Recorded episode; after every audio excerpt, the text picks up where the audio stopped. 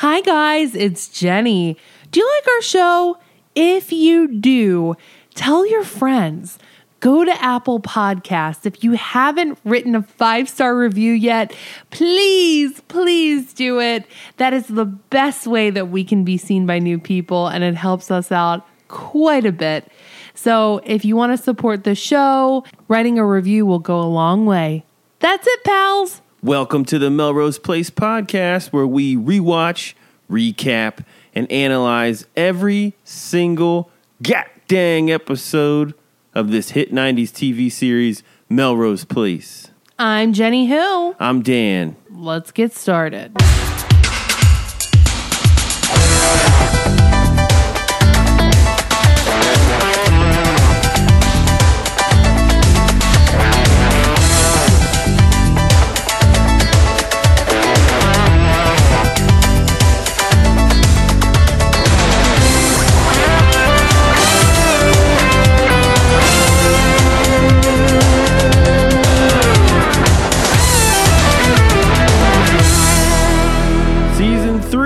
Episode 29 Framing of the Shrews. Air date May 15th, 1995. We begin this episode at Wilshire Memorial, where Matt, the ambassador of the hospital, is receiving all of the Melrose Place tenants to let them know about Jake's status. You'll remember we ended last episode with Jake being shot in the gut at shooters. Words traveled fast. The friends at Melrose Place want to know his condition. And of course, Matt's the one that's going to be the one to tell him. It's Sid, Billy, Jo, Jess, and Amanda. Where's Jane? Jane should be there. She's made out with Jake. Jake has helped her regain her sister. They've also had a romantic relationship, although it was short, romantic nonetheless. Jane should be there. You know, she might have a fashion show. You remember her two little cohorts that Her little helped freaks? her help her, her little freaks. Maybe they freak. maybe they're doing a show that night. I don't know. They're not around. It seems like they're trying to cut corners and not pay Jane what she deserves. she should be in this episode. But apparently, Matt knows the whole lay of the land. The bullet went in and out, it shattered a piece of his rib, and Jo is like, I need to see Jake. But Jake's got to go into surgery because a part of his artery was severed. It's life threatening. And Matt's like, no, he's the gatekeeper. He's not letting anybody past because, quite frankly, Jake didn't ask for anybody there except one person. Yeah, Matt becomes a fucking game show host at this point, and he's like, Jake hasn't asked for anyone except Amanda. Come on down. You won. And you get to see Jake. So weird to me. Why would he want to see Amanda out of everybody? well, let's go through it. He's punched Billy in the face. He hates. He's he's not great friends with Billy anymore. He Sid has quit on him without a second's notice. They have also had sex. Um, Je- he thinks Jess is partially responsible for this. Jane isn't there. Maybe that's why Jane isn't there because we would have probably had Jane come in. And Jo is with Jess, so he thinks that Jo won't believe him. So all of that, it's it's Amanda. So Amanda's the lucky one. Like Dan said, Jo is really trying to get in there, trying to see him Why does Jo need to see him? because He's he said to her, "I don't want anything to do with you if you're with Jess." Done. But this is a life or death situation. Of course, Jo and Jake have a long history. She wants to be there to support him. And maybe this tragedy can put some things in perspective for her. Hmm. But anyway, Why and why does I have a lot of questions about this? Why does Matt in social services own the hospital? see, that's what I always want to know why he has so much leeway with everything at the hospital. Sorry, guys. Any department, he's like the head of it. He's a spokesperson for Wilshire Memorial. Yeah. And he got that job as a favor from Michael. That's a pretty damn good favor. So Jake gets Amanda as they're rolling him into surgery, and he's like, Amanda Jess did this to me. If anything happens to me, promise you'll see that Jess pays. He has to pay. He has to pay. And so we cut to the opening credits. We get those, and then we get sexy ass Brooke. Well, first there's some really cool funky music, a few establishing shots, and then we get to Brooke walking confidently into D&D, getting to her cubicle. What a dream. She is gorgeous. I will I will mm. say out of everybody, she's definitely got the most sex appeal of all the girls, in my opinion. Would you say she's got it all? She's got, it. all. she's got it all. She's That used to be the Joe song, I think. the Joe fake, the the fake music song. She's got it all. yeah, it used to be. Uh, Now, I have a does. Has question. So she walks in, she sits down at her desk, and her first order of business is taking out the letter that Alison had written for Billy, which she crumpled up promptly and threw onto the floor of her car. This is like the next day.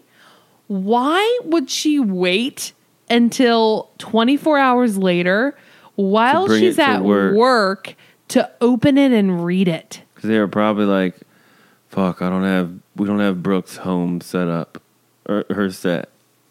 I mean, I think it go. It's gonna be like fuck if we have her open it and read it in a different location. Billy can't find it later on. It's got to be at D and D, a place that they share that he can find. He can find it, but it just doesn't make sense. I mean, if this is your romantic rival, wouldn't you? The moment she walked through those doors and you drove away, wouldn't you go to like a parking lot and read it right then and there? Yeah. And why is no one at work? because I think she got there early explicitly to read the letter at work at her desk. And why is I don't understand like she went through the actions of crumpling it before reading it to read it. So she uncrumples it, she reads it, and then we and have VO'd by Alison. yeah, we have a voiceover of Alison just basically like, Billy, this all happened so fast. I'm now on my way to Hong Kong, and I regret not having to see you. This has all put things into perspective for me, and I realize that I really do love you. If you love me too, I'll be back on a plane tomorrow. Just tell me. I leave the future in your hands, Billy. She says, "I'll leave our relationship in your hands, Billy." Yeah, and then she also Bad says, move. She also says, if you don't feel the same way, please feel free to sever all ties with me. Bye. This letter is the equivalent of like a first grade. Do you like me? Check yes or no, or check no, and then send it back. So Brooke doesn't like the sounds of this, and she says to herself, Well, this won't do. And she takes the letter and shreds it right there. Can you believe the just the size of that shredder? And it had a huge button on it. Well, things weren't as compact as they are today. Yeah. But Brooke thinks that she can do better on this letter to Billy. So she goes to her computer. I thought that she was going to be sending some computer mail, but this was going to be typed out and printed to be given to Billy. Types a new one. Just starts off with like, "Dear Billy," and then we cut to the next scene.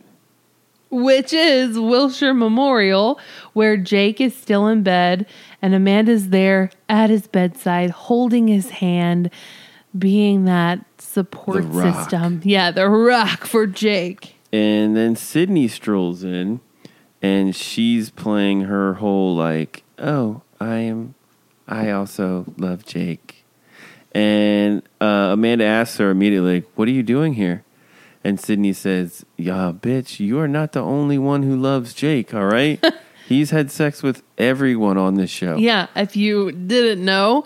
And then Jake wakes up and he's like, Oh, Amanda, I had a dream that you were yelling at all of my doctors. Oh, Jake, that's not a dream. I screamed at everyone to get you a private room because that's how hospitals work. you would get escorted out. The louder you scream, the more they give you what you want. right. And then um, Sydney's like, oh, hey, Jake, I got you these motorcycle magazines for you to look at. What? Is that a thing? Well, I think yes. Like Back in the second- 80s and 90s, there was a magazine publication for virtually any hobby, any interest, anything you could ever imagine. But I mean, is he having like time awake to like flip through a magazine and read intently? I feel like right now is just rest. Well, she's she got every single type of motorcycle magazine they carried at the newsstand. He's like, "Okay, well, thanks, Sydney. Thanks for coming." He then looks at Amanda and says, "Will you please stay?"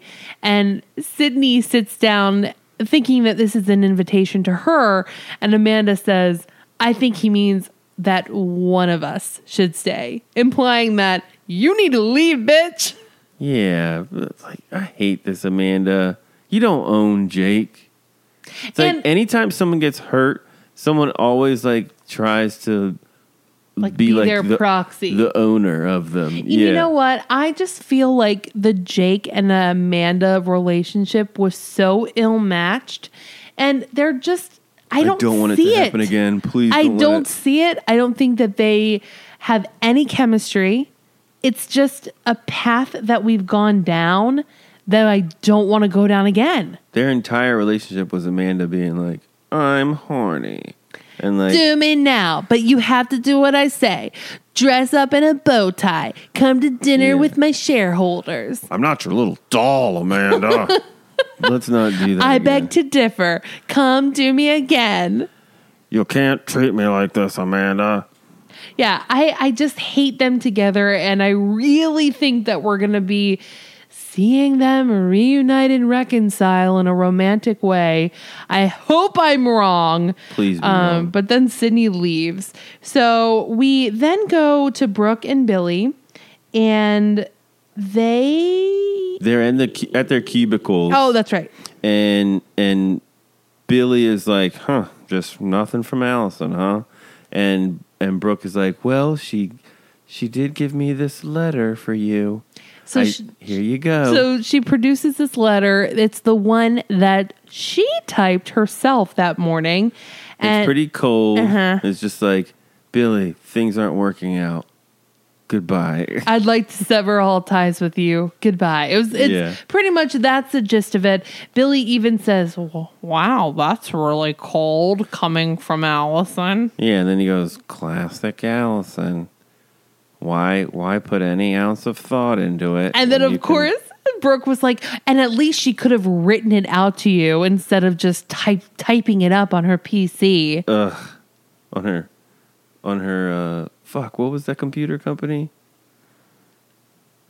Microcomp? Yeah. Wait, mic- was it? Was it yeah, Microcomp? microcomp on her microcomp computer mail machine.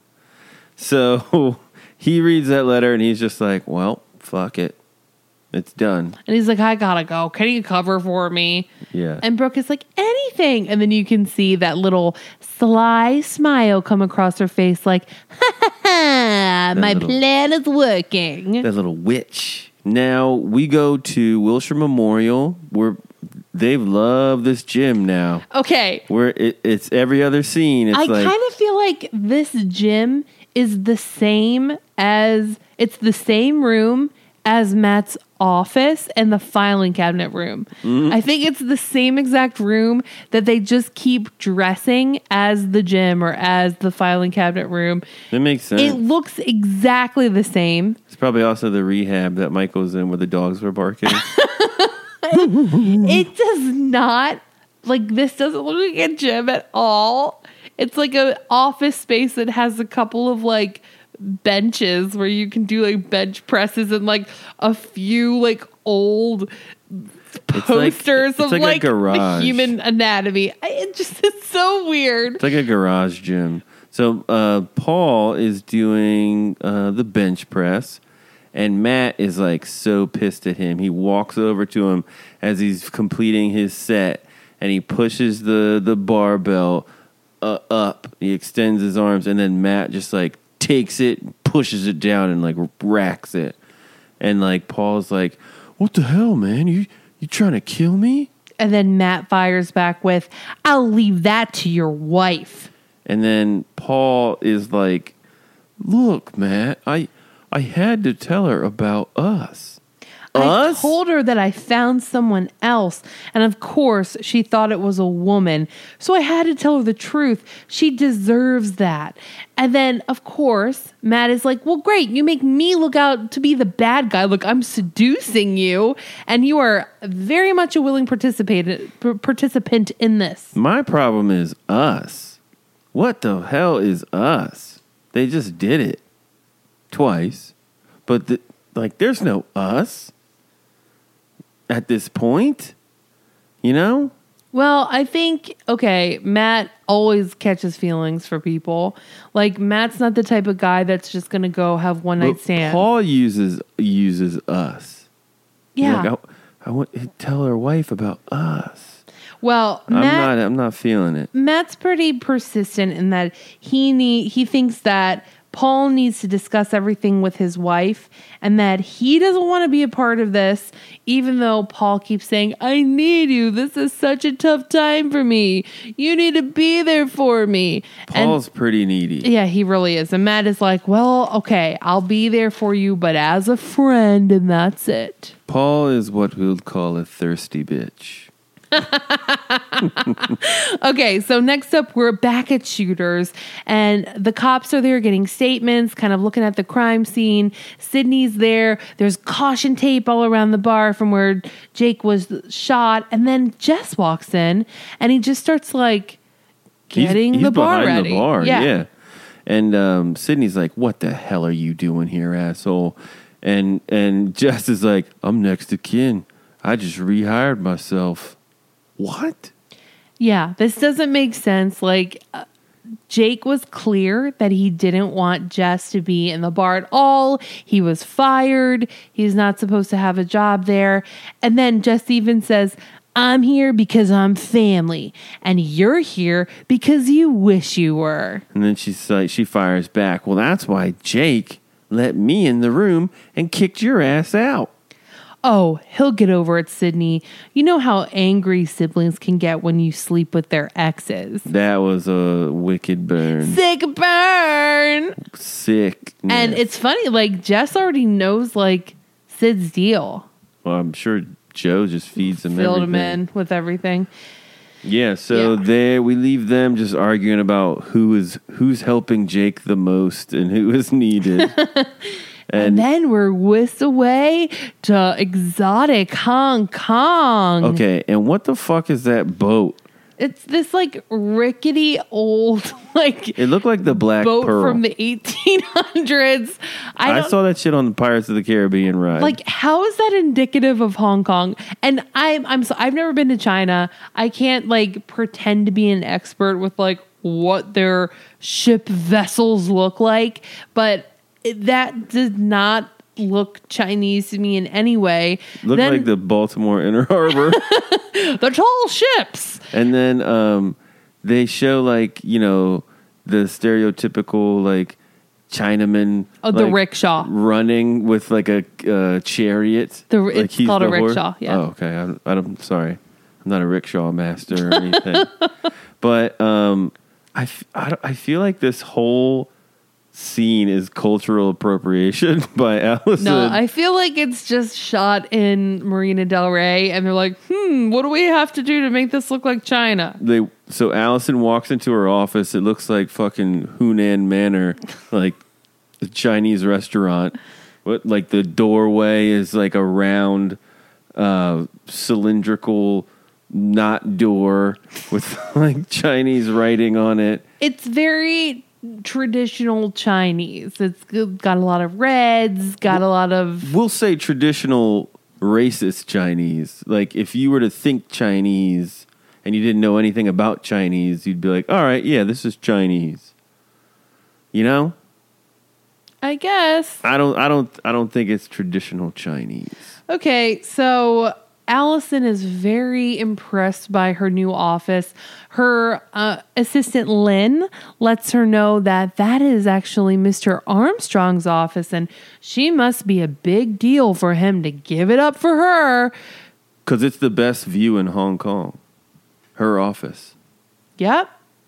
Um, so we learn that Alison's title, it, well, what she's doing there is she's going to supervise the marketing division of an international manufacturing company. Sounds important. Right. So she, Alison's going to take the day to get acclimated and going to do some site visits and meeting some people, her higher ups the next day. She sits at her desk But and f- calls Billy. First rule rule of business is a long distance call to D&D.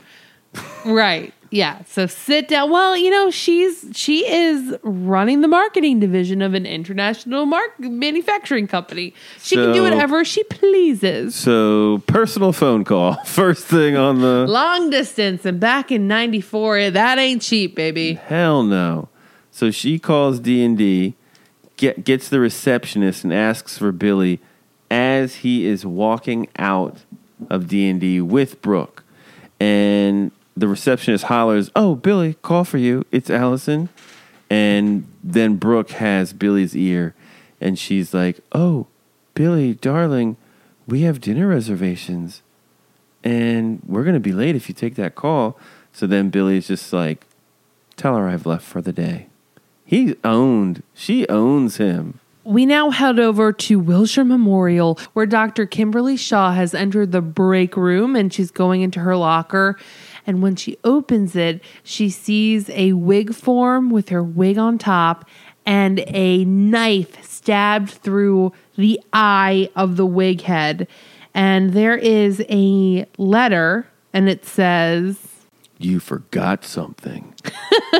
and it's written in Hershey's strawberry syrup. I thought it was like ruby red nail polish.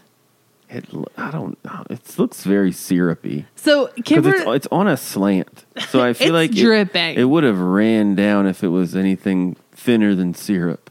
Now, Kimberly sees this and just starts screaming. And there are some other medical professionals there in the break room with her, and they kind of come to console her. And then they get Michael Mancini in there because, of course, she's trying to pass this off as Michael's handiwork. The scream is so over the top. I mean, where would you put this in the in, in the scheme of like whore flowers, die bitch card, you forgot something? It's probably a th- like the lowest. Well, It's not that scary. Or like the Uh, phone call. the knife like- through the eye is a little disconcerting to me. you know? but more than spray painted black flowers. Yeah, I think that that's more because you think this is more troubling? uh, than the bitch card or whore flowers. Yeah. Yes. I think whore flowers because whore flowers takes time. You know, This is a physical threat. Like, I want to put a blade through your eyeball. through a styrofoam head. I mean, I think it's kind of telling you that, like, you're going to get murdered. So she's all like, Michael, how could you be so cruel? And Michael Alba's like whistling into this room, like doop doop doop doop doo, and then everyone's staring at him, and he's like, "What? What? Do I have something in my teeth? What's going on?" And then he takes a peek over at Kimberly's locker and he's like, oh, okay, I get it. You think I did this?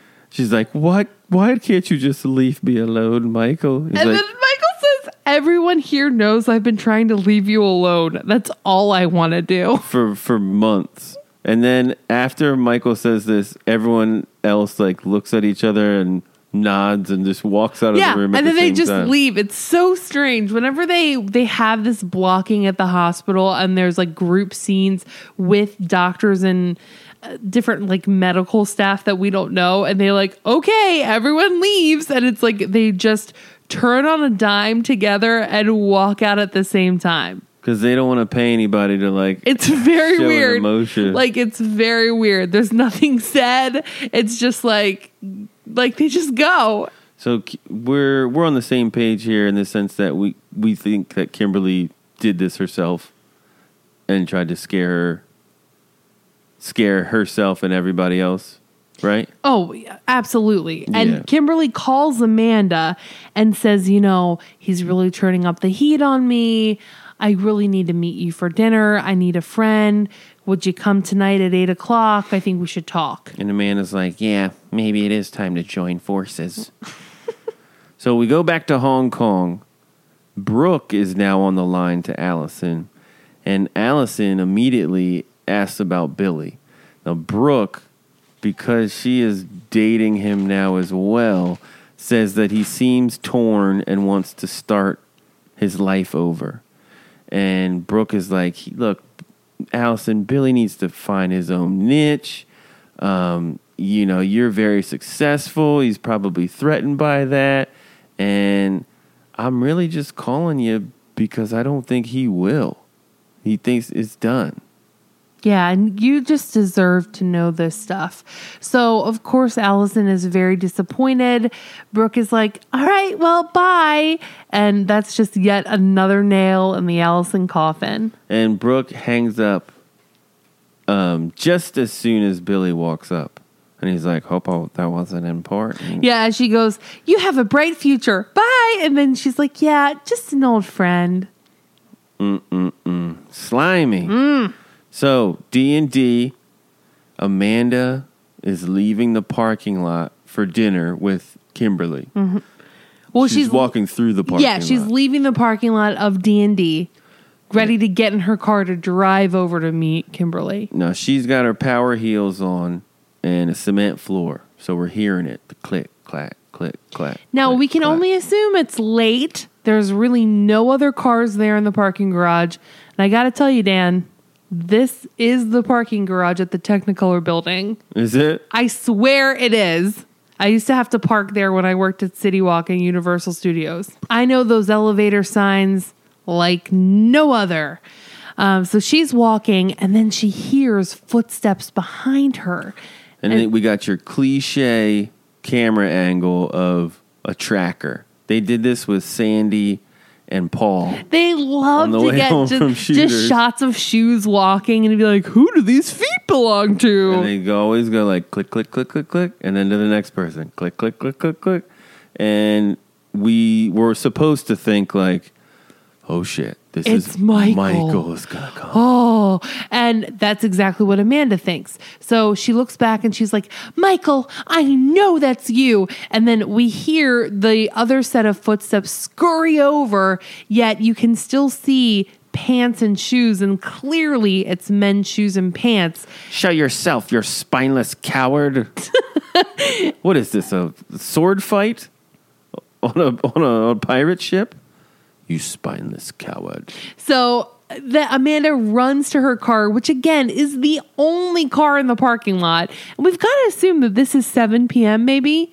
Like everyone late. cut out a really 7? So she goes to her car and as she's going to get into her driver's side door, she notices that somebody has spray painted die bitch in white spray paint all over her cute little red convertible. Now, if someone did this to your car, what would you do immediately? Would you I get would- in it? Yes. I don't know if I'd get in it. I would get in it only if I thought someone was following me, as Amanda did.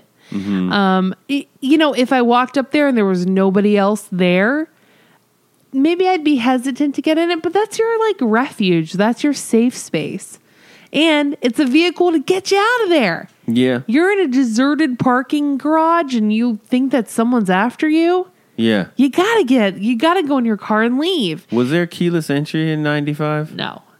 So she, her car was just unlocked in that parking lot because she just runs around it oddly. She doesn't. It's parked up against the wall. She doesn't run to the to the back of the car and around to the door. She runs to the front of the car and around to the door, and then just opens the door and gets in. So I found that weird that the the blocking there, and then the fact that her she didn't have to like because that's a great uh, uh, suspenseful scene. You could have had her like wrestling for the keys, like oh my god, give me the keys, give me the keys, give me the keys, and then just kind of get in. Yeah, I agree. but or like she drops them or something, like like Alison did against the fence. Oh yeah. and the guy was like, "Suck my dick, bitch." well, I don't think he Or said that. What do you think? He was like, "You're not going to this play." I think it was she was coming back from the ballet. Oh, right, Yeah. right, right, right, right. Um, but you know, I, the missed opportunity there. But she gets in and just speeds away. Now, seconds later, like we see her car back out of the spot, and then the person who was pursuing her in the parking garage runs out where if Amanda just looked in her rearview mirror, it would be very clear as Yeah. to who this person is because they're not trying to disguise their face in any way. And it's Kimberly just wearing a man's suit with And man man's shoes. Yeah, that's it. And then we get a shot of her face, and then the the classic. The classic Kimberly Shaw exhale Yeah. after she's done something dastardly. I've done it. So Amanda speeds off, and we cut to the next scene. We're back at the hospital. Jess shows up to see Jake. And Jake's first line is get out of here. And then Jo shows up too to corroborate Jess's story or alibi that he wasn't that he was with Jo when Jess was getting shot. Right. So Jake still is convinced that Jess is behind this um, this threat on his life. He thinks it just arranged him to be shot, which we as the audience know he did. But as Dan said, Jo is like, "Look, we were together that night. J- just had nothing to do with it." And Jake finds this even more of a slap in the face like, "Oh, so you tried to have me killed and while that was happening, you're sleeping with my ex-girlfriend? Great." Like perfect. And then Jess like throws an envelope full of money onto Jake's belly and he's like, "Here you go. This is uh today's sales from the bar." Didn't deposit it yet because I wanted you to see it so you didn't think I stole anything. And I don't have access to your bank accounts, but I'm a great guy, so here you go. Now, okay, I have a couple questions. Jess has been working at Shooters for like how long, Dan? If you had to guess. 72 hours? Two I mean like I'm thinking at maximum 2 weeks. Max. Like max 2 weeks. You're telling me that there is no other employee that would like know how to run the bar. How in the world does Jess even know like how to do the deposits? climb the ladder to success escalator style. Biggie Smalls. Okay. He is That on doesn't the- really answer my question. He's on the fast track. He ra- he did run the where was he working? The gas station. it's like the I think he had his own like mechanic shop. Yeah, so like it wasn't it wasn't doing well per se because he's just sit, sitting there with a screwdriver and a part when someone comes in. But that doesn't mean he doesn't know how to like reconcile and like I don't Count- know, Dan. count a drawer. It just doesn't make sense to me because like running a mechanic shop versus running a bar are two completely different animals. I mean, I it just seems weird that there's just like no plan B in place. Like Yeah. had Je- Jess not stepped up to do this, like who would be doing it? Would Sydney? Is there like a manager? Because bartender. I mean, is there somebody there that could? It just seems so weird. Yeah, there's no hierarchy at shooters. It's just sort of a free for all after Jake. Now, Jake is like, get out of my room and stay out of my bar. Then Jess fires back. Listen, you ungrateful jerk. I'm going to work at your bar until you're better. It's like, Yeah, he's dude, like, what the fuck? I'm gonna work there until you are well enough to physically stop me. Until then, I'm gonna make sure your business stays afloat. and he's like, your employees need to get paid, and people need to eat. And I'm just kind of like, why is it up to you, Jess? Yeah, There's got to be somebody else that's worked there for longer than like five minutes that knows how to keep the bar running. It just If doesn't they- make sense to me. if they had cell phones, Jake's phone would be blowing up with texts like, uh, "The busboy is now thinking he's the manager." uh, Jake, remember that guy who stole that credit card? He's like telling he wrote the schedule this week. it's just so uh, did you train him how to like cash out? so weird.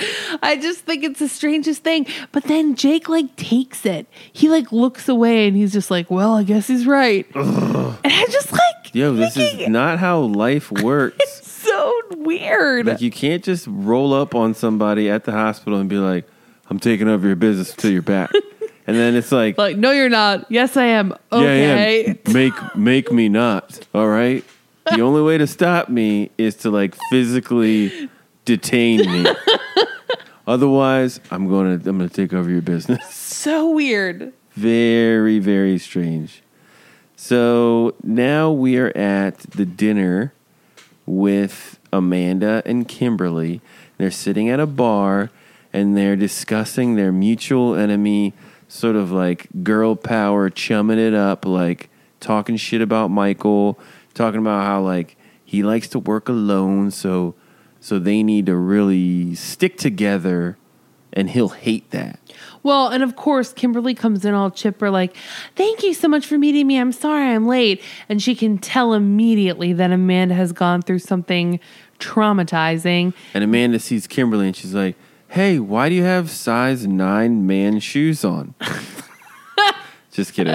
I mean, happen. Kimberly is totally back in her girl clothes and she's playing it off really well that she had nothing to do with the whole die bitch garage, parking garage fiasco. Right. Kimberly acknowledges that Michael does have some sort of weird charm that so many people seem to fall for. And she lets Amanda know that she's in good company, but they have to stick together to get him before he gets them. Mm-hmm. Back to shooters. The robbers from last week. They show up. Yeah, so Jess is behind the bar. Freaking Night Stalker, Richard Ramirez, and crew come back, and they're like, "Looks like you need some air. Let's go out back." And they go back to the same spot. Just had trash sex with Jo. Yeah, so they go back, of course, because they want to be paid. If you'll remember, when Jess set up the hit, they get half up front, half when the job is done. So Jess is like, well, Jake survived. And Night Stalker is like, no kidding, I need the rest of my money. And Jess says, look, we had a deal and you screwed up. I'm not going to pay you. You didn't kill him. Then dude throws Jess up against the wall that he threw Jo up against the wall to. And then Jess looks at him dead in the eye and says, Big mistake. And then pushes him off. It's like, Like, dude, this guy just freaking shot your brother and you're willing to challenge him like this? Big mistake. And then he's like, What are you gonna do? Call the police? And then Night Stalker's like, Look, we don't use the police to settle our business, but one way or another, our business does get settled. Uh oh. Now I've got a major problem here. I I'm fine with letting a lot of stuff go because I realize that I'm watching a very campy soap opera late night drama show. You know, Yes. we let we let stuff roll. we gotta get that suspension of disbelief. Yeah, you know, I, of course, I know people can't get run over with cars and get away with it, and like the wig and all this stuff, and marrying brothers and and and, and all kinds of craziness. But Like within five days. yeah, but this is what I cannot, I could not stomach this. This man came into shooters probably yesterday, right? Or the day be- the, the day before yesterday. Within 24 to 48 hours, yes. This same man, this guy we're calling Richard Ramirez, he robs shooters with his buddies, no fucking masks on. No masks, full bar. This is at night. That place was packed. And shoots Jake in the stomach, then leaves. And then he's still out there. He comes back next like the next day. like the next motherfucking day. The entire other scenes of shooters is people speaking to police.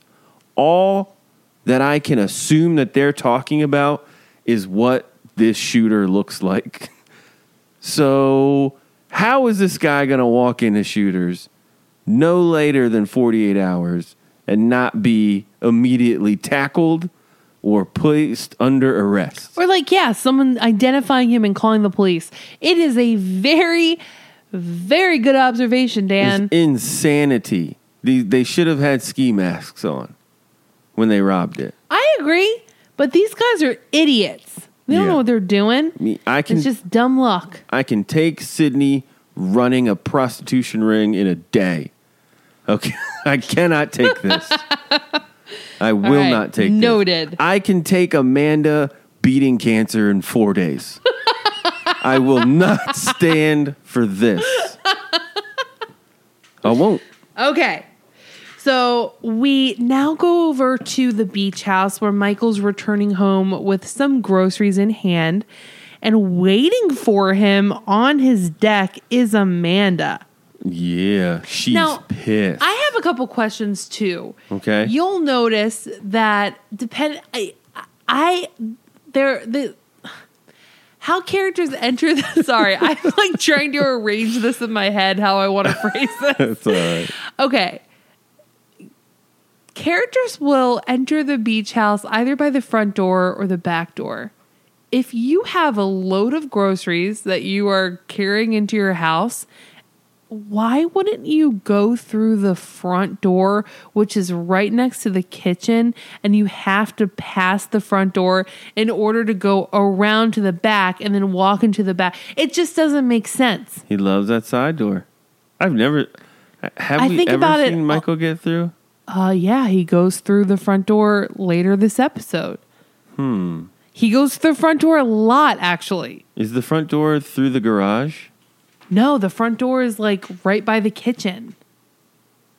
Oh, Like, right, and you right, have to walk by the front door in order to go to the back deck. like the front door is where the the insurance adjuster met, Yes. met uh, Amanda Yes. with the blankets all That's over the her, front right? door. Right, Yeah. right, right. Yeah, It's just so weird. I think about that every time and I never say anything about it. But this was a time that I'm like, if you have a bunch of groceries in your hand and you're like, hmm, gotta go the long way. Like it just Might like as well. why? And then he walks up and the sliding glass door is completely open. fuck it. Does he leave it open? Beach life. Did freaking did, did Amanda open it? What's the deal with that? Beach life. I remember living in Columbia, Maryland. Like screen door open. And you'd leave your home and go shopping and come back? Mm, maybe no. not that. No. You guys always had your house open. Like all the fucking time. I know my parents didn't have keys to our house. yeah, what are you talking about? You my know what's up. parents didn't have keys to our front door. They didn't have keys. To the the house in Bel Air? Yeah, they didn't have keys.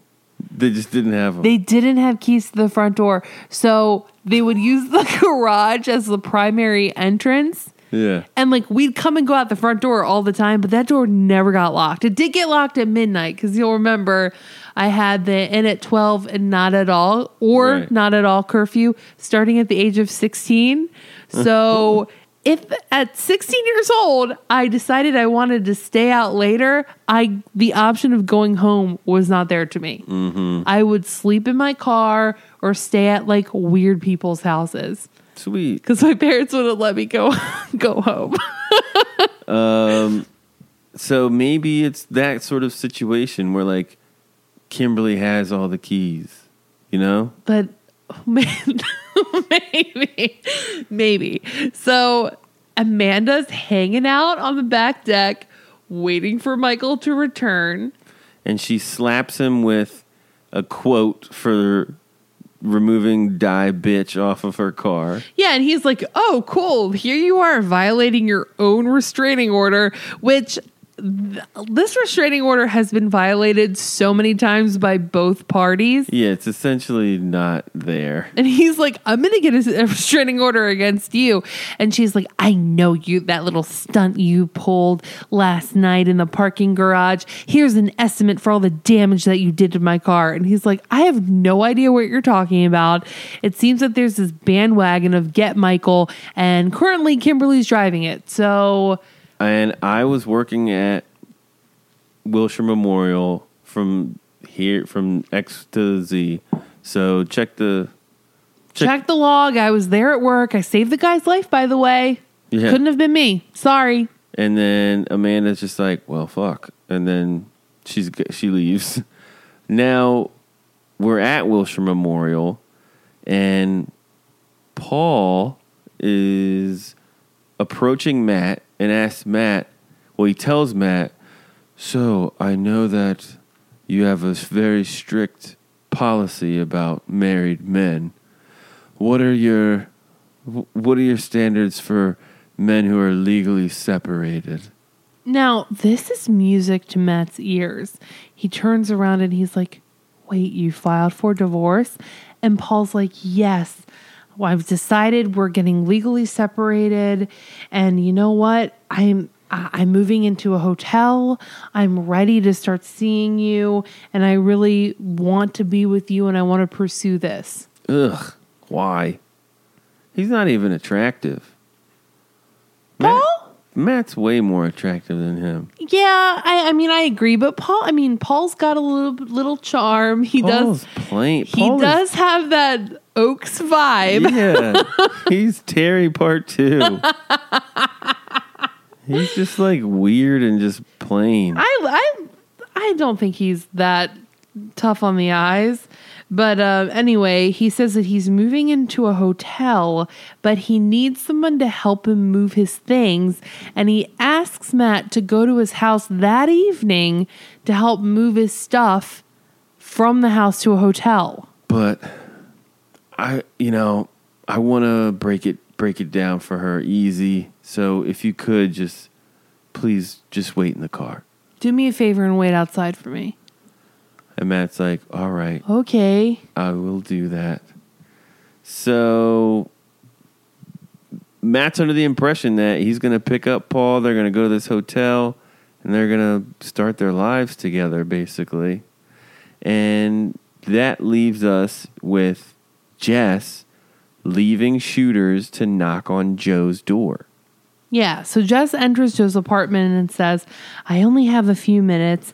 And they start kissing, and he's like, I miss you. Tell me about it. I miss you too.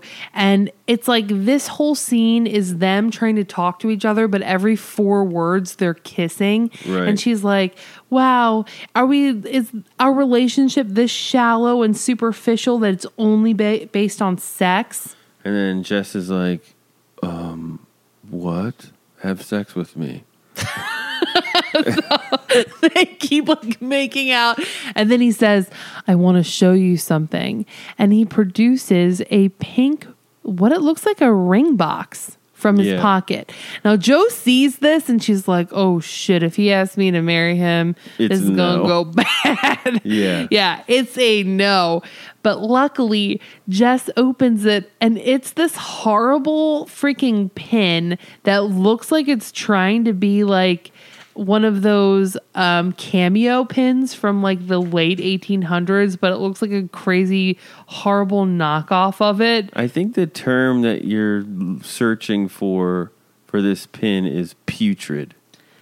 It It is just- the most piece of shit like it, I It's worse than Alison's first Billy engagement ring. no, no, Dan, nothing is worse. It looks like than shrapnel. that engagement ring. This is shrapnel level. It ain't jewelry. shrapnel, baby. But this is like, okay, I know back in the 90s, they were having a moment with like the Gibson girl and like the late 1800s. Like they were bringing back that Victorian era with like a human on it. Yeah, it's like a cameo.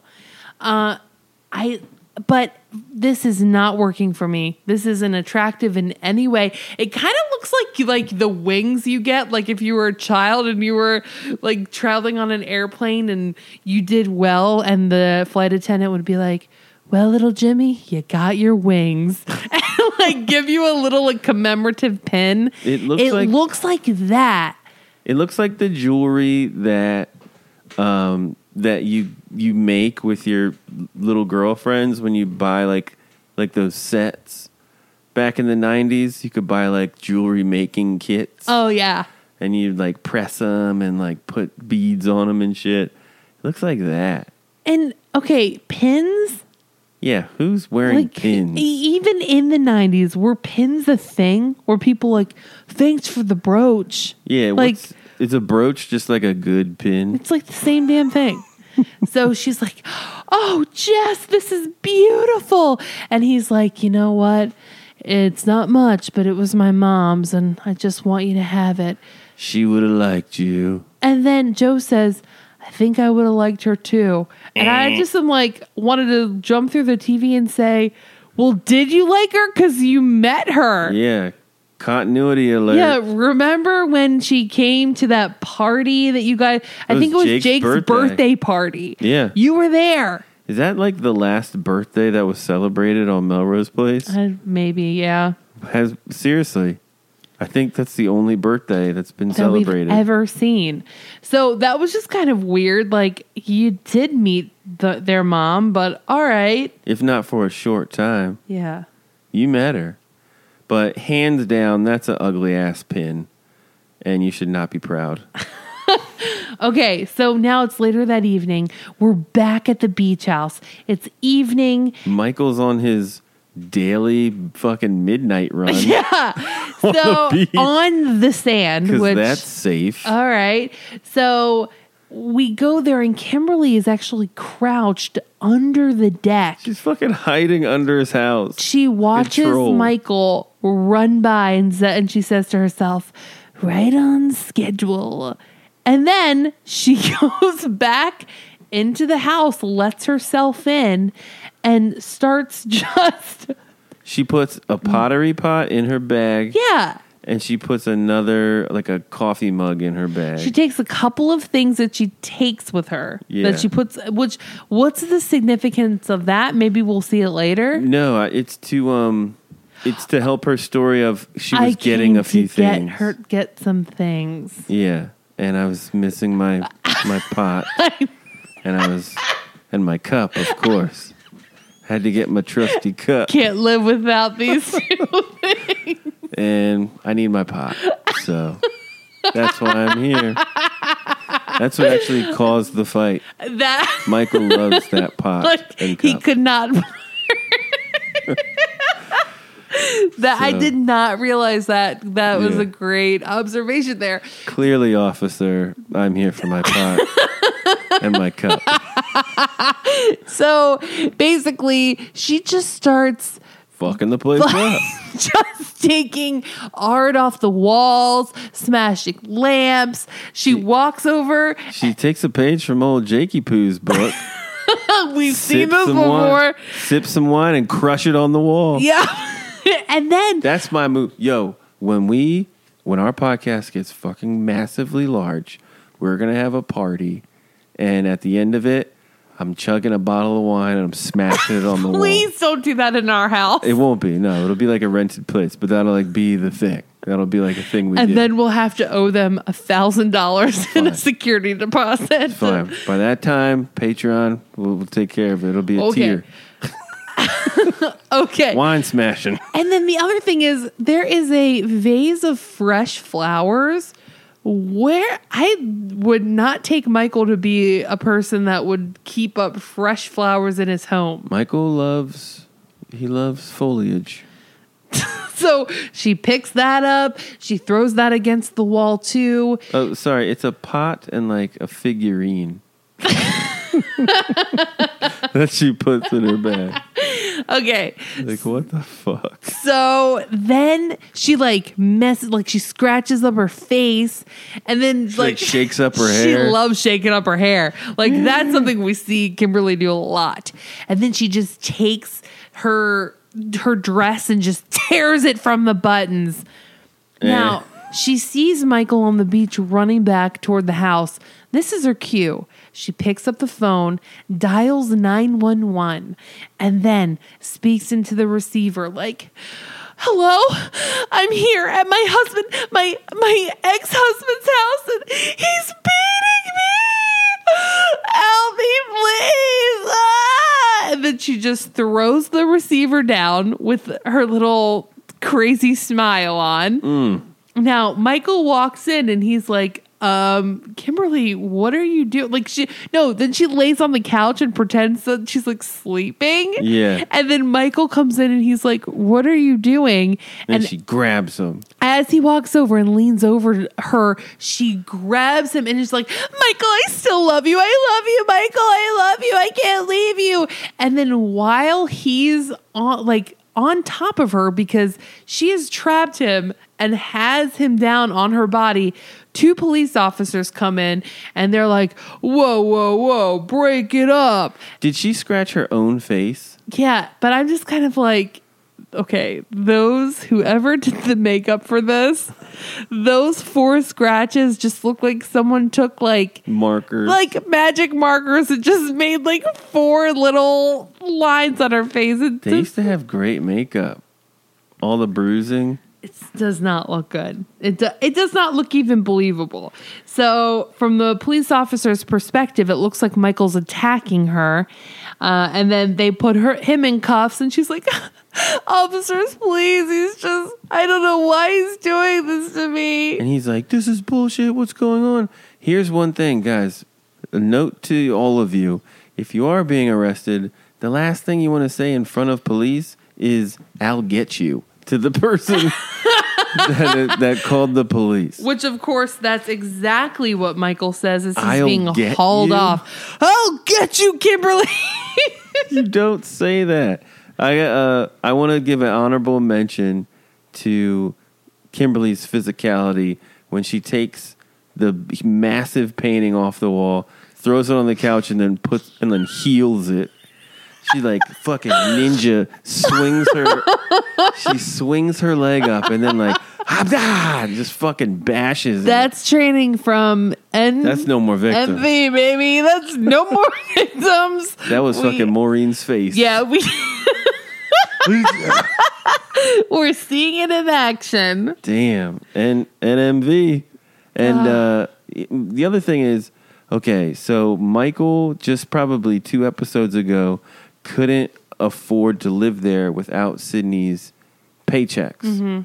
Sydney doesn't work anywhere. Michael still lives there. I guess she paid the rent. She for paid the, rent month. for that month. Yeah. And Dan, if you'll remember, Melrose Place works like every episode is about 48 hours, so it's only been like two days. The timeline is like He- Inception. he-. It's like, if you've all seen Inception, there's like they're in like different levels. I'm not explaining Inception to you all the movie, but like when they're falling off the cliff, it's like through the whole movie. They're falling off the cliff. Yeah.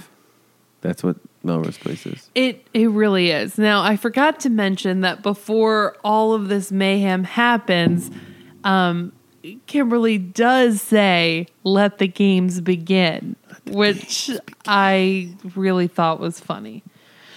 Okay, so next up, we are over at Dr. Paul Graham's place, and just as he requested, Matt is sta- is outside of his car, but he's out of his car, like loitering around his car. Like he's he's full on like chauffeur at this point. Which I think, okay, I kind of get it because back in the '90s, they the common folk didn't have cell phones.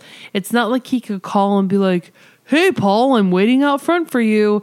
It's like maybe Paul doesn't know his car, so Matt's like, "I ought to get out of the car and like be in front of it to let Paul know that I'm here." And then we shoot to Paul. We cut to Paul just standing there, like looking out the window, and his wife walks up and hands the hands him a. Like a martini. glass of whiskey. I don't know something, and they're It's like definitely a nightcap. they're just like looking out the window, being like, he's still there. Gosh, you'd think he'd get the picture. And Carol, his wife, is like, This is crazy. I'm going to call the police. And Paul's like, No, you know what? I'm going to talk to him about it at work and just say that he's really putting his career on the line here. This is borderline stalking. I have no idea what's going on. I don't story. either. Like I can't even speculate. I don't know what's why happening. is it's like there's something very weird and like mean underlying for what Paul's doing. Yeah, what is what's happening? I even wrote, "What the fuck is happening?" Why is he putting on this front for his wife? So we go to Billy and Brooke. Now that Alison's gone, Brooke can start hanging out at Billy's, and I don't blame her because Brooke lives in Pasadena and is commuting to D and D. So this seems like a logical place for her to stay. Although Amanda is a couple doors down, don't think doesn't I don't think she fully knows the extent of their relationship yet. Mm-hmm. But they have I think they've just done it. They're in bed, they're laying together, they're just having some pillow talk. I think Billy has like blue dinosaur sheets.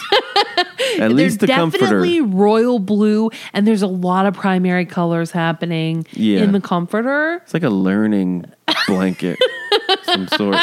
I think there's like a game on it. Of like, this is yellow. I would It might even be a race car bed. like, God, he's a child. He's a lucky son of a bitch with Brooke. Oh gosh. Okay, so they're just like talking, and then there's a phone call. So Billy's like, 2 a.m. Who could that be? But before that, he's talking about, he's like, I like thinking about kids and happily ever after. What? Well, they Like- and he's like, Alison never liked to talk about that. Yeah, because she got fucking molested, man. Yeah, but I mean, I'm from his perspective, he like that might be part of Billy's character that we don't know about. Maybe he does really want a family and he really does want kids and that's important to him. And that's something that Alison didn't didn't see in her future. Mm-hmm. Yeah. So, I mean, yeah, so he does say that. Then the phone rings and they speculate that the only person it could be is Alison because of the time difference. And Brooke encourages Billy to take the call because she says, You're going to have to deal with it one time or another. Might as well talk to her now and like kind of cut it off with her. Yeah. So um, Brooke sort of like slinks away in her little sexy nighty. God damn. And um, Alison is talking to Billy, and she's having trouble getting settled in Hong Kong. And Billy and Alison, this scene is pretty interesting because they're both uh, speaking to each other as if Billy, Alison thinks Billy read her note. Billy thinks he's read the real note, which is the Brooke's note, Right. basically. So they're both out of context. And um, yeah, it's not a good conversation. Right. So Alison says, you know, I just feel like I left so much unfinished business back in LA, primarily you. And then Billy says, yeah, well, the reason I didn't call you is because you gave me the option to cut off all communication. So that's what I did. And she takes that like, oh, I, I, gave did- you two choices either call me, and if you love me, I'm going to come home immediately, or you sever all ties with me. Yeah, the relationship is in your hands. But it's just kind of like, okay, if he got the letter, then he's obviously choosing option two. And Like, if, if you absolutely like loved him, this would be the time to be like to fight for him. You know? yeah, just be like, Billy, I love you. Did you, yeah. Did I- you see my handwritten letter? Like, they could have totally just Yeah. made I, now the one I read was typed. And oh, that wasn't my letter. Yeah, and you've got to like wonder too. Brooke So has simple. got a lot of nerve to be like, yeah, talk to her because they could compare notes and really come to the realization that hey, somebody tampered with the notes and the only person that had the note in their possession was Brooke. Well, that that's part of my part of my predictions.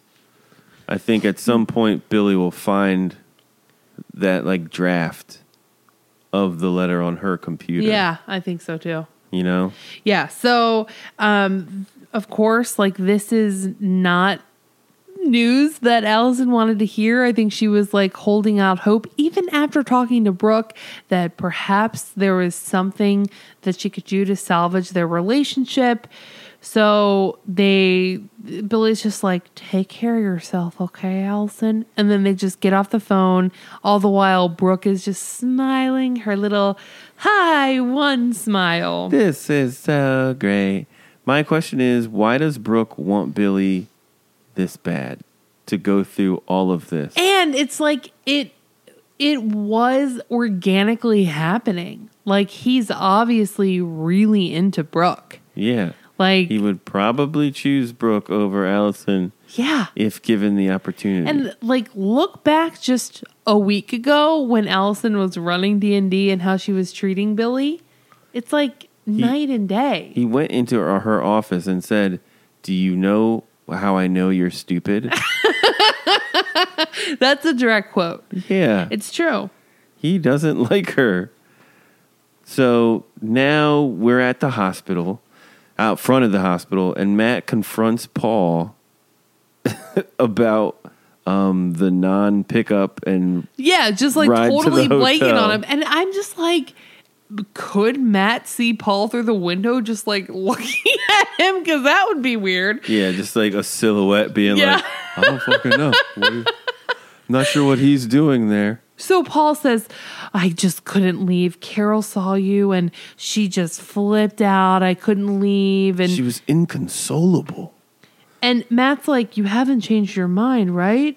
And and Paul's like, "No, no, no. Of course. Like I'm still leaving her, but I just care about her, Oh, God. and I need you to be understanding." If I was Matt, I would be out. Yeah, it's just kind of like it. like That's it. Matt gave him a few chances, and like you said too, there's really like they hooked up. Okay. Yeah. It's not like they're building this beautiful relationship. They don't like They fucked twice. yeah, like that's kind of it. And like like you mentioned too, Paul is very needy for my taste. Mm-hmm. Like you got a lot of baggage and every time Matt has like a like any kind of contact with him, it's usually him begging Matt to like be his friend. And like, Yeah. like please Matt, I need your help. You Please. have to help me through this. Matt, explain to me what being gay is And then he's and how to leave my wife. And then he's like, just do this one thing for me. And then he totally blanks on him. Then it's like, yeah, bye. But I think Matt is always the type of person that wants to do the the right thing. He wants to give people the benefit of the doubt. And I think he looks for the good in people and he wants to believe Paul. He might see a spark in their relationship and think if we can cultivate this, maybe this could turn into something big. It can't. so Jo shows up to Wilshire Memorial with flowers for Jake. And Jake says that Jo showing up is a joke. Well, no. Well, she says, I came with a peace offering, motioning to the flowers, and she said, I had pizza and beer with me, but the receptionist made me ditch them at the at the check-in counter. And then she like kind of looks at Jake, thinking that that would get a reaction, and she says, "That was a joke." And then Jake says, "No, you showing up here is a joke." Ooh.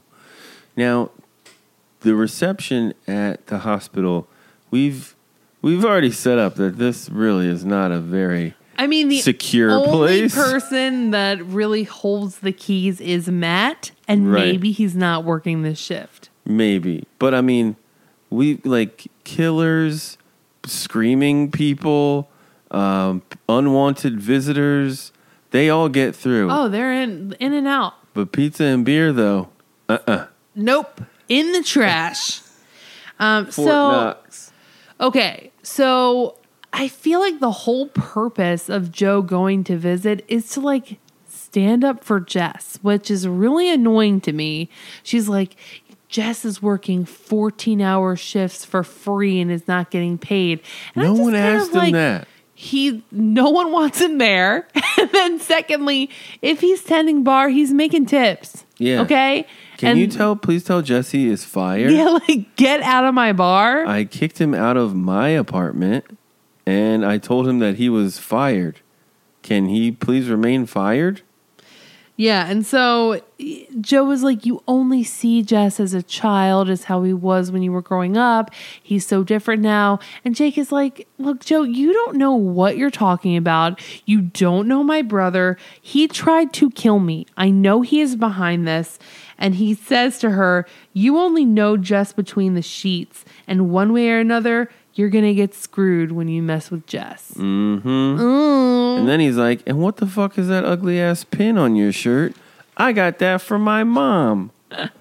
And then he's Jo is like, "Oh, Jess gave it to me," and she tries to give it back to Jake, and he's like, "No, just like get out of here, like leave." And he's like, it's amazing he didn't pawn it. I was looking for it when I when I tried to find her. Really, I I don't know why Jo has to try to be all up in Jake's face. It's like Jake has made it abundantly clear he does Yeah. not trust Jess. He does not like Jess. He does not think that Jess is a good fit for Jo. So why does Jo need Jake's approval? Stay away. Like, get away from him. Yeah, I agree. This is really too needy. Now let's go to that courthouse. Michael, all right, I don't get this. Michael is in like county jail, like jumpers and full handcuffs. Yeah. Is that real? Yes. That would happen? If you, okay, number one, it's not like he's just getting picked up on like a domestic disturbance call. He has violated his pro, his probation because, like, I'm sorry, he's violated the restraining order, How? and because Kimberly was at his apartment. Did Kimberly have a restraining order on him? Amanda did. Oh, that's true. Yeah. Well, they bring up the restraining order, but they caught him in the act of of Hurting her. assaulting her. Right. And she probably chose to press charges, which would mean he's got to wait in jail before he's able to get his bail hearing to determine if he's a flight risk or not and if the judge deems him uh, to be safe to be to wait for his trial outside of jail.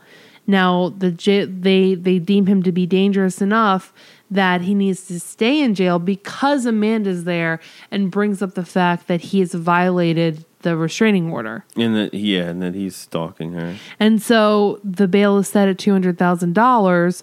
Michael's like, "Oh God, I'm dead. I'm dead. I didn't. I didn't do anything." And Kimberly and Amanda are all like smug, like, "Finally, Michael's gonna get what he deserves." Yes. There was there was sort of a gotcha moment with Amanda and Michael. Michael thought that Amanda was there like in his defense for a inkling of a second. Why I'm not sure. Yeah, I don't either. But he's like, "Oh, thank God you're here." And then she feeds him the same line that he fed her. He's like, At the "Oh, house. you want to count your friends to see who's Yeah. you? Oh, done already." Yeah. So Michael is he's fucked. He's not in good shape right now. Yeah, I mean, he really, this is serious stuff, and he could be put away for a long time. And even like Disbarred. a wait, well, whatever, getting your medical license taken away, what the Yeah. equivalent is um, to being disbarred. And furthermore, when you're waiting for your trial, you like that can take months to put together. And you're in gotta, county. he's gotta be in jail. Yeah. Like Sucks. Freaking comma- commissary. Yeah. Ramen noodles. All that. Let's head over to the Santa Monica Pier where shit goes down. Yeah, and we know that this is Brooke's happy place. She loves to go to the Santa Monica Pier and play air hockey. More more backup that Brooke is 15. You know, yes. Yeah, she's underage. Now, the thing that really stood out to me the most about this scene is that they're at, in this like packed arcade and everybody is adults. They're all adults and they're all in jean jackets. Yeah. And I'm just kind of like, okay, you go on like a Saturday night to an arcade like this, it's going to be tourists out the wazoo. They're all going to be between like 7 and 15 and most of them are just going to have their moms with them. Yeah, all jean jackets. No African Americans, all flannel. And it's just All like jean. white 20 somethings like hanging out at the arcade. Yeah, this is not representative I don't of know. Santa Monica like, Pier. Look, I was I was young in the '90s. You know, during this time, I was probably 10 to 12, somewhere in that neighborhood. But I mean, I don't think people that were of drinking age would be like, "Let's go to the arcade." yeah, no, not for me. Sounds terrible.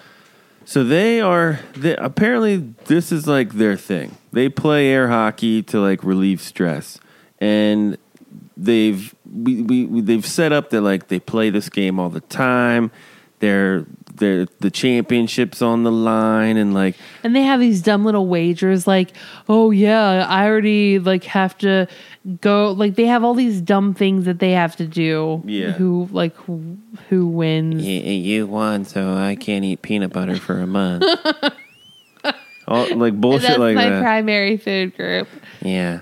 Um, so they're just joking and jest. Brooke is like, all right, next point wins grand champion of the world. And if I win, you have to marry me. And Billy's like, okay, let's play. So they play, and of course, Brooke wins, and she's like, "I own you, ha ha ha! You have to marry me." And then she's like, "Don't worry, I won't hold you to it. It's just a game." And Billy says, a bet's a bet. You won me fair and square.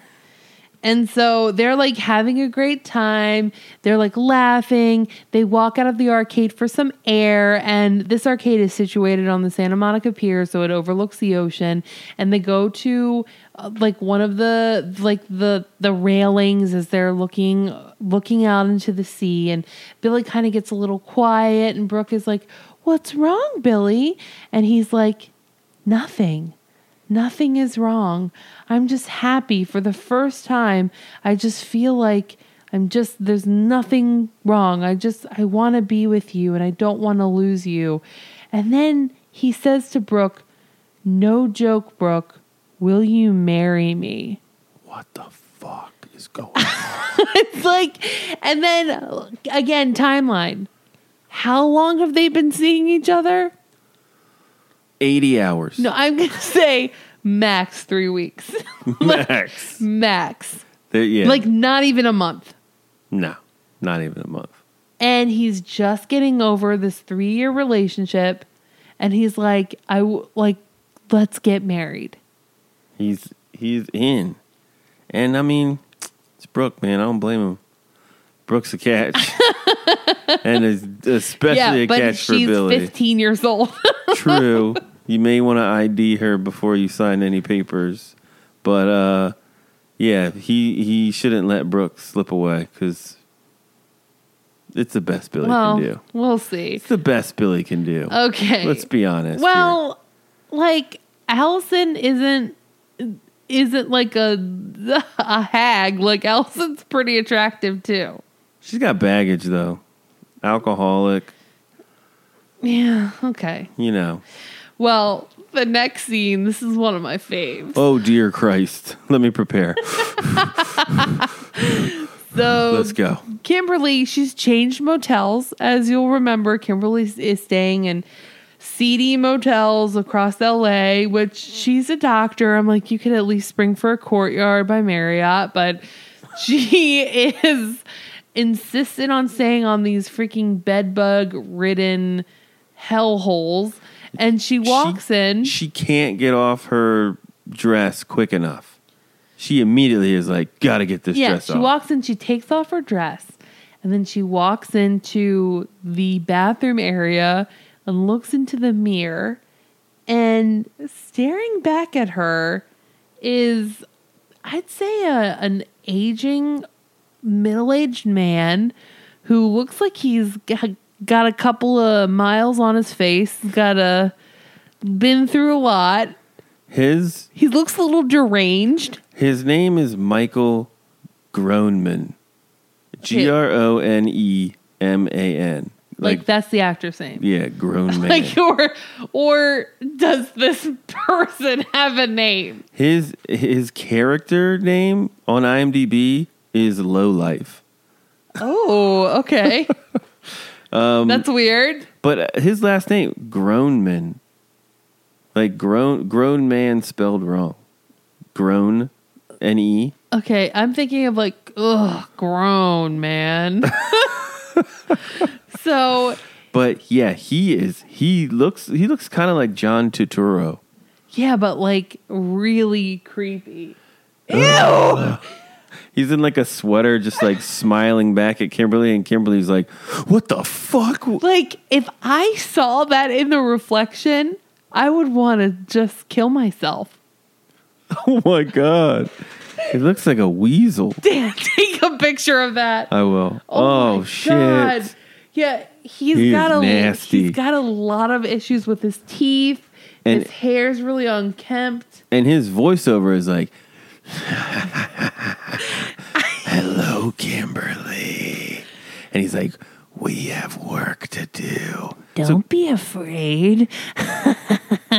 So is Kimberly being she, her like inner thought is like this That guy. this nasty ass Like man. that's the personification of who she is inside. She's the Or crow is a man. If that's like her alter ego, or is it somebody from her past that's like that maybe like she sh- maybe she had like a crazy uncle that like Maybe. I, and maybe that's him and maybe she's like just seeing him but it is really scary we have so much work to do. like he is a scary person You know what's interesting is the clothing that's hung up in the bathroom.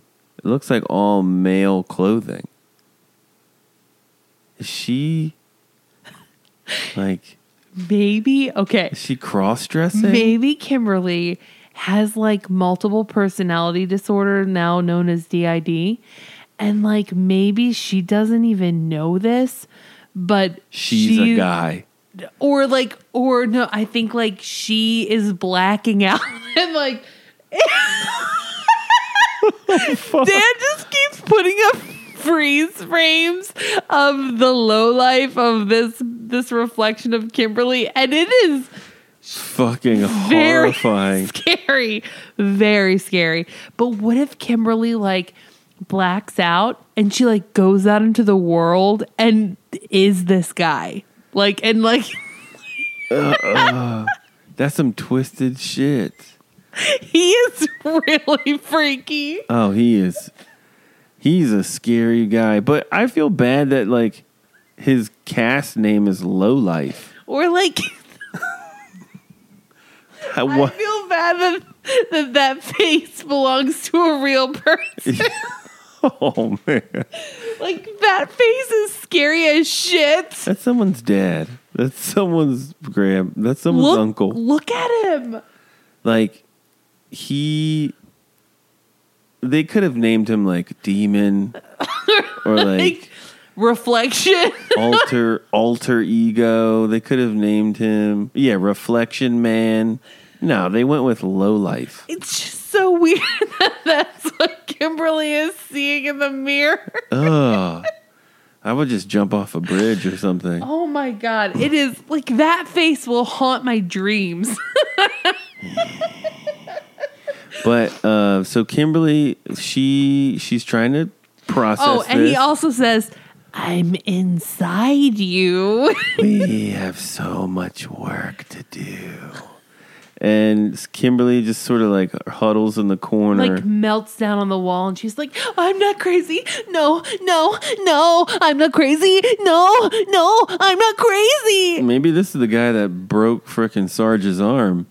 This fucking guy. Yes, that's what I'm saying. I think she has multiple personality disorder. this is like one of her personalities. She breaks the window too. Oh, she breaks the mirror. Yeah.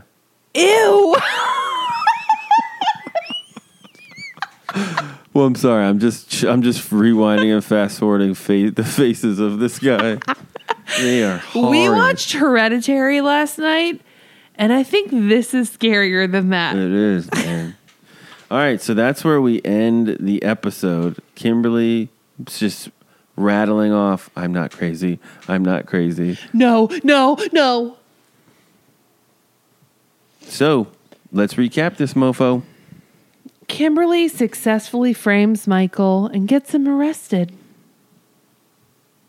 Oh, I just do these now. yeah, Okay. yeah, this is all you now, babe.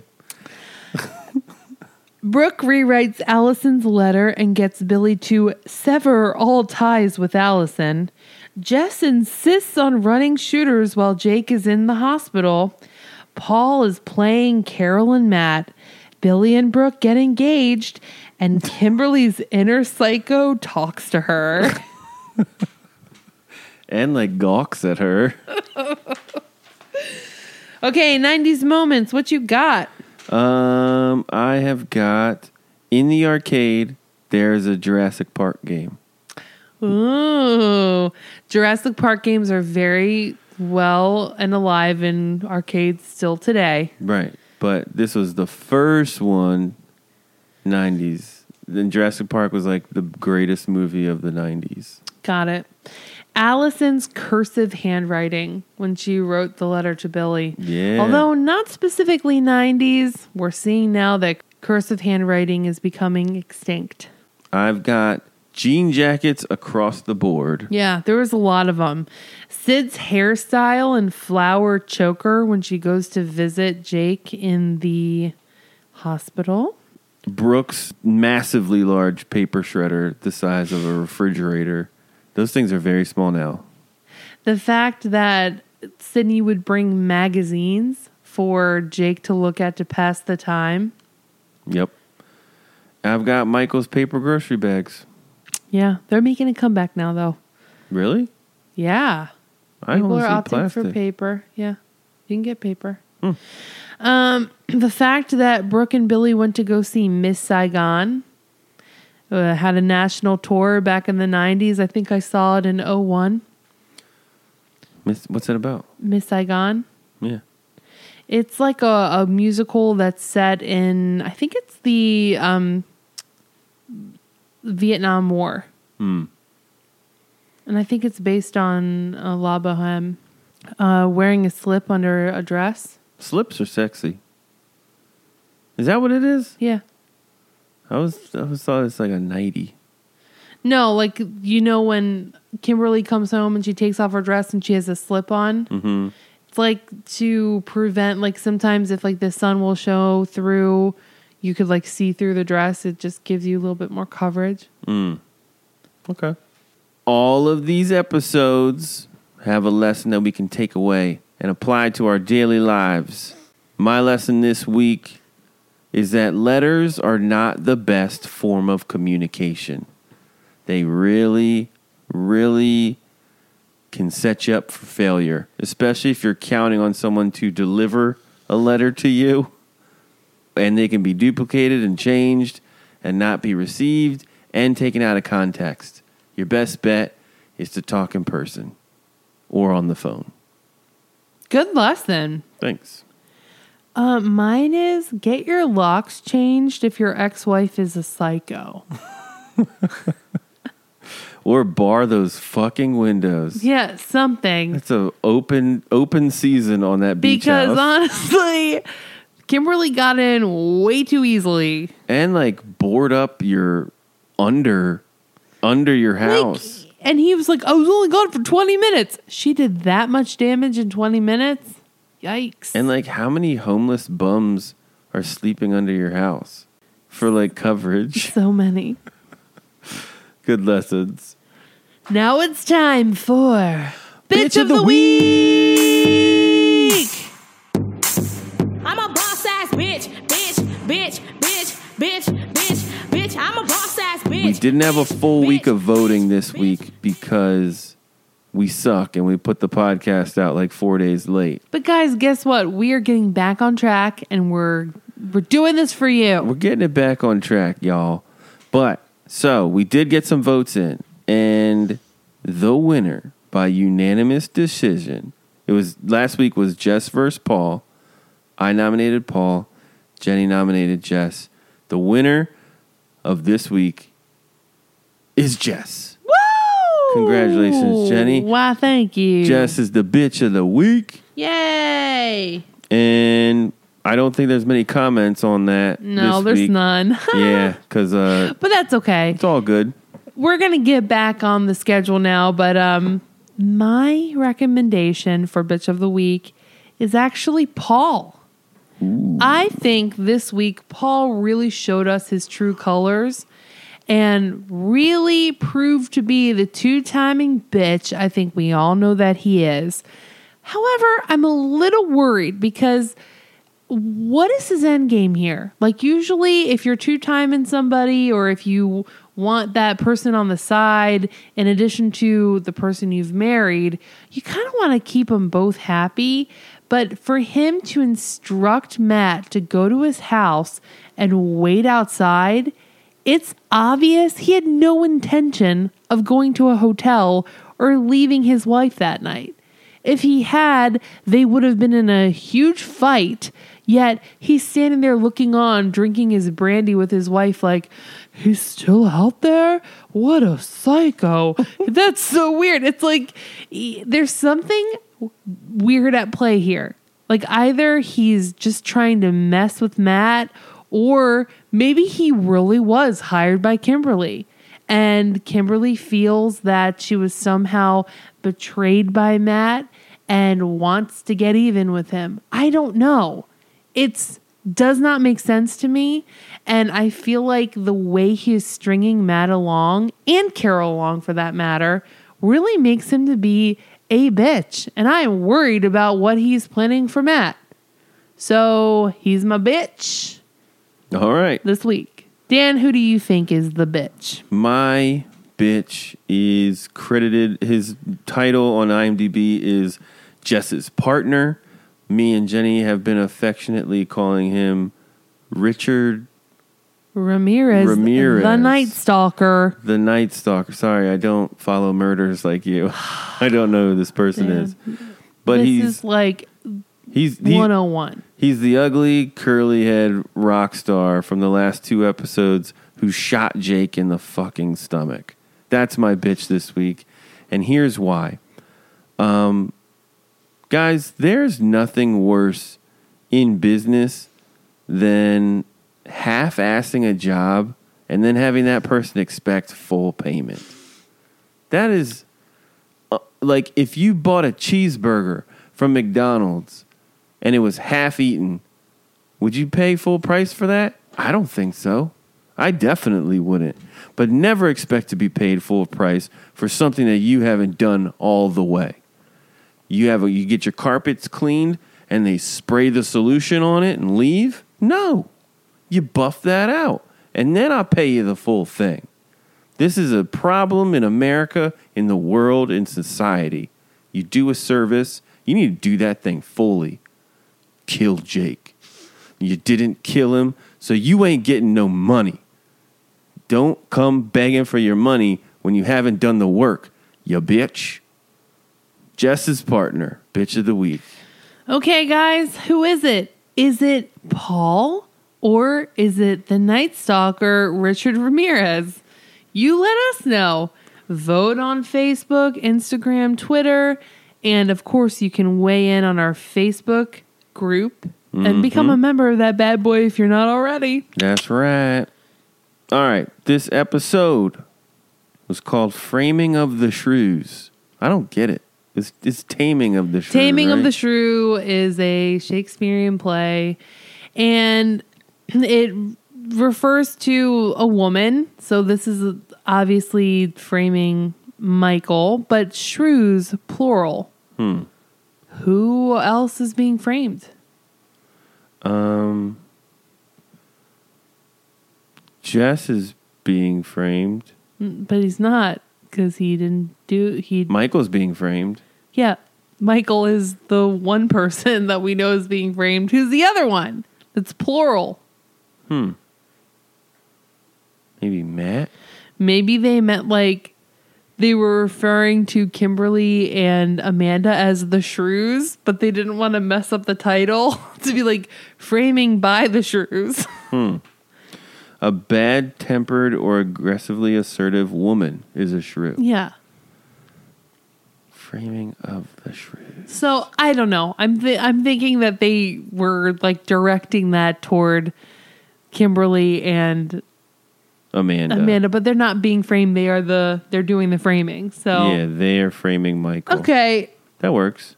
what are you, Dan, gonna rename this episode? I'm renaming this one Man in the Mirror. Babe, I have the hmm. same one. That's weird. This is not the first time we've done this. That is weird. Ah, Whoa. About the man in the mirror. Oh yeah. I mean, it was the most. It was the most like scary part of the It's show. my favorite part of it. I'm like, I just want that weird psycho guy to talk to Kimberly. I still have the picture the up freeze on the frame TV. on the TV, and it's really scary. It's got to be Man in the Mirror. I wish you could see Dan's impression of him. He's fucking. It's got to be. Man in the Mirror. Wow. It's got to be. We both. the- we, what was the other one that I we did together? Um, when there's a will, there's a way. Was it Yeah, I think we've done it more than more than twice? yeah. Yeah. All right. Predictions. What do you think will happen? I think Billy is going to find the evidence that Brooke doctored up the letter, and that's going to cause him to go running back into Alison's arms. I think that he's going to call off the engagement with Brooke and possibly make his way over to Hong Kong to reconcile with Allison. I think Kimberly is going to somehow be outed for trying to frame Michael, and that's going to get him released from prison. Uh, I think Jake and Amanda are gonna get back together. I hate to say it, but I think so. Um, I think Jess is gonna be murdered by the Night Stalker. I think the Night Stalker made that promise that he's gonna get this problem settled, and I think that means Jess is going down, but not before everybody at Melrose Place catches wind of all of his dastardly deeds, and then they all know that Jake was right in trying to shun his brother, and of course, Jo would then feel really terrible about everything. Um, and then I just for, on a personal note, I want to see more of this weird guy in the mirror. I want to see more of what he has to offer. I want to know about the work that he and Kimberly are doing. Can he be in the spinoff? Who is he? Like what what role does he play? How does he influence Kimberly? It just is all really crazy to me and this this has really piqued my interest. Like this is this the storyline I want to see. How did they cast this guy? It, he is terrifying. They just like, all right, now I want you to look at us real devious. and just laugh maniacally. Can he do that? he is effing crazy. It's Oh, scary. dude, he's frightening. He is absolutely frightening. Um, all right, those are good predictions. I think. Well, I have questions, not predictions. how how is Michael getting out of this one? The the charges have to get dropped. Because Kimberly, they're going to show that Kimberly's framing him. Yeah. So so so That's that the only way. and that means that he has to make a, either make up with Kimberly, or or Kimberly gets deemed just batshit insane, and Yeah. then anything she's involved with gets thrown out. Or there's proof that she framed him. Yeah. Uh, what the hell is happening with Matt and Paul? I I have no I can't even like imagine things. I don't know I don't know where I would st- like what is the there's no motive for Paul. He Paul just shows up and is like, "Oh, you're gay." And then like he sought him out. He like forced his hand twice. And now he's trying to like pit his wife against It's him. It's weird.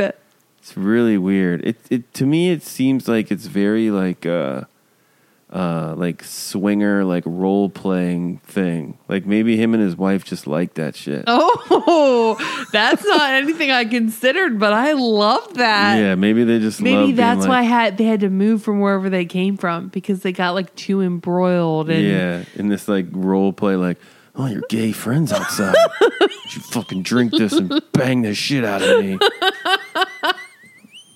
Ugh. You know? I wish it's that. I hope it's that. Please be that. Yeah, that's all I can think of. Is they're just swinging role play like real deep. They're in too deep. that's my imagination. Uh, Alison has to get back on a plane to LA to stop Billy and Brooke. Mm-hmm. She gets wind. I think she maybe she'll call Jane, and Jane will be like, "Oh yeah, they're they're getting married. I'm making her dress. I make all the dresses. I actually just took the dress I made for you and just made it a size two. Brought it in a little bit. Ouch, because Brooke's way sexier than you. Um, I think that Jess and Jake have a steel cage match um, for Jo's love, and winner gets shooters. Shooter, shooters is Shooters up. is on the line. Shooters is definitely on the line. Like Jake's gonna come back and like it's gonna be called like Rooters. Jess is like Willie, we're a football bar now. We Yeah. just root, like people come and root for their teams. we don't do pool anymore, little brother. we do football. All right. Now go on, and take out the trash. Um, yeah, that's. I don't know what's up with Jane. I don't know about Jake and Amanda. They can't get back together, can they? They, I mean, they can, but I just really advise against it. Yeah, for all of our sakes, don't get back with Jake. So that is all I got. Jenny, would you like to say anything else? All I want to say is that I thank you from the bottom of my heart for listening to us guys and supporting us. We love you all very much. And I got to say, um, your involvement in our Facebook group is just so fun. And It's awesome. we love looking at it and seeing what you guys are posting about the show and about you know fun things that you've found in your own collections of Melrose Place memorabilia. And uh yeah, we just think you guys are are awesome and We've had our best month ever in October, and this shit ain't over yet. We're crushing it right now. And that's all attributed to you guys sharing the podcast with your friends and getting it out there, man. So we thank you. we love smut. and we love you.